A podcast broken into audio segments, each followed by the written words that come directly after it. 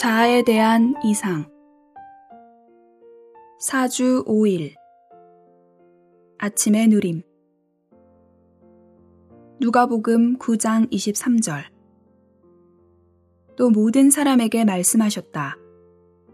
누구든지 나를 따라오려거든 자기를 부인하고 날마다 자기 십자가를 지고 나를 따라오십시오. 로마서 6장 6절 우리가 알고 있는 것처럼 우리의 옛사람이 예수님과 함께 십자가에 못 박힌 것은 죄의 몸이 무력하게 되어 우리가 더 이상 죄의 노예가 되지 않기 위한 것입니다. 어떤 사람이 자신을 지나치게 관심한다는 것은 언제나 자신을 바라보고 자신에 대해 생각하고 자신을 고려하는 것입니다. 이것은 자신의 생활이나 무엇을 먹고 무엇을 마실지를 주의하는 것이 아닙니다. 오히려 자신이 교만한지, 겸손한지, 참으로 주님과 함께하는지, 자신이 합당한지, 다른 이의 마음을 상하게 하지는 않았는지를 언제나 고려하는 것입니다. 그러한 사람의 경우 그가 가진 것의 99%는 그의 자아일 것이며 1%만이 주님일 것입니다. 그 사람은 자신만을 관심하는 자아로 거의 완전히 점유되어 있습니다. 이런 종류의 사람에게는 많은 실패가 도움이 됩니다. 실패는 이러한 사람을 바닥까지 드러내어 더 이상 자신을 관심하지 않게 만듭니다. 많은 믿는 이가 자신의 성격을 주의해야 하지만 자기 성찰적인 사람은 자신의 성격에 관하여 잊어버리는 것이 좋습니다. 그가 자신의 성격을 세우려고 하면 할수록 그는 더욱 자아 안에 있게 됩니다. 이러한 방식으로 성격을 세우는 것은 그가 자신을 더욱 분석하도록 도울 뿐입니다. 매일매일 그는 자신이 진실하고 참된지를 알아보기 위해 점검합니다. 이것은 그의 영적인 성장에 있어서 매우 심각한 장애가 됩니다. 오히려 영적인 성장은 자아를 부인하는 것에 달려 있고 자아를 부인하는 것은 다름이 아니라 자아에 관해 잊어버리는 것을 의미합니다. 오늘의 읽을 말씀 타락한 사람에게는 몸 안에 있는 죄와 혼 안에 있는 자아라는 두 가지 문제가 있습니다. 우리는 구원받은 후 이 두 문제를 처리할 필요가 있습니다. 여기에서 우리는 어떻게 자아를 처리하는지를 볼 것입니다. 첫째, 우리 옛사람이 십자가에서 못 박혔다는 계시를 가질 필요가 있습니다.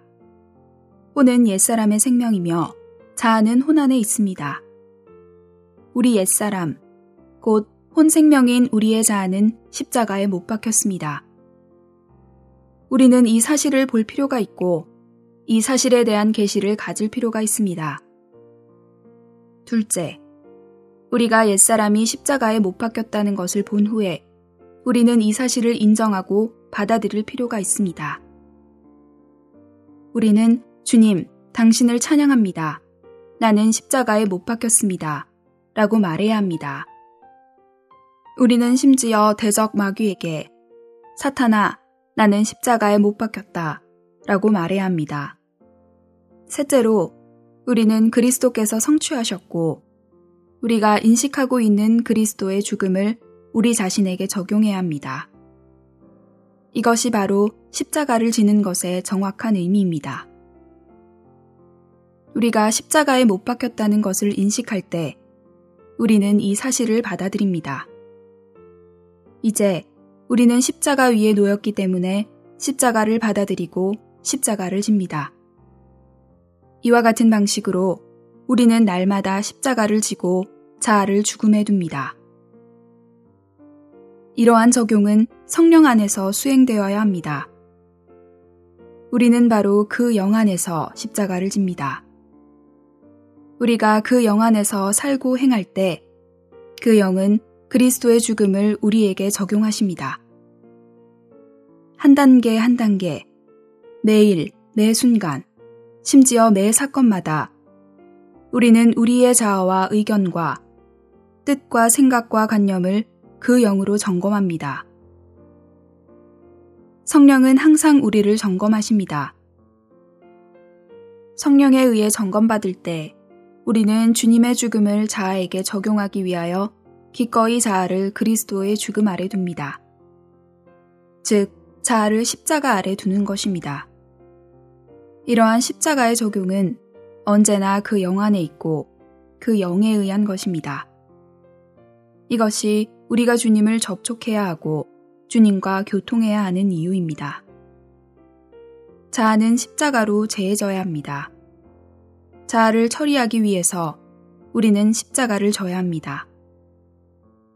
이것은 우리가 우리의 자아를 끝내기 위해 그리스도의 죽음에 죽임 아래 머물러야 함을 의미합니다.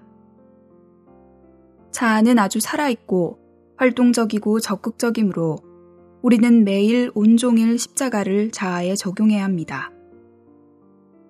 만일 우리의 자아가 십자가로 재해진다면 사역은 놀라울 것이고 장로직분 또한 놀라울 것이며 모든 봉사 역시 놀라울 것입니다.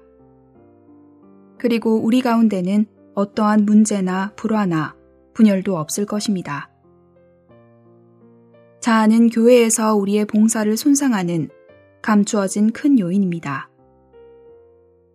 우리는 이 공과를 생명을 공급하면서 성도들에게 교통해 줌으로써 자아를 부인해야 하는 필요성을 성도들에게 깊이 새겨주어야 합니다.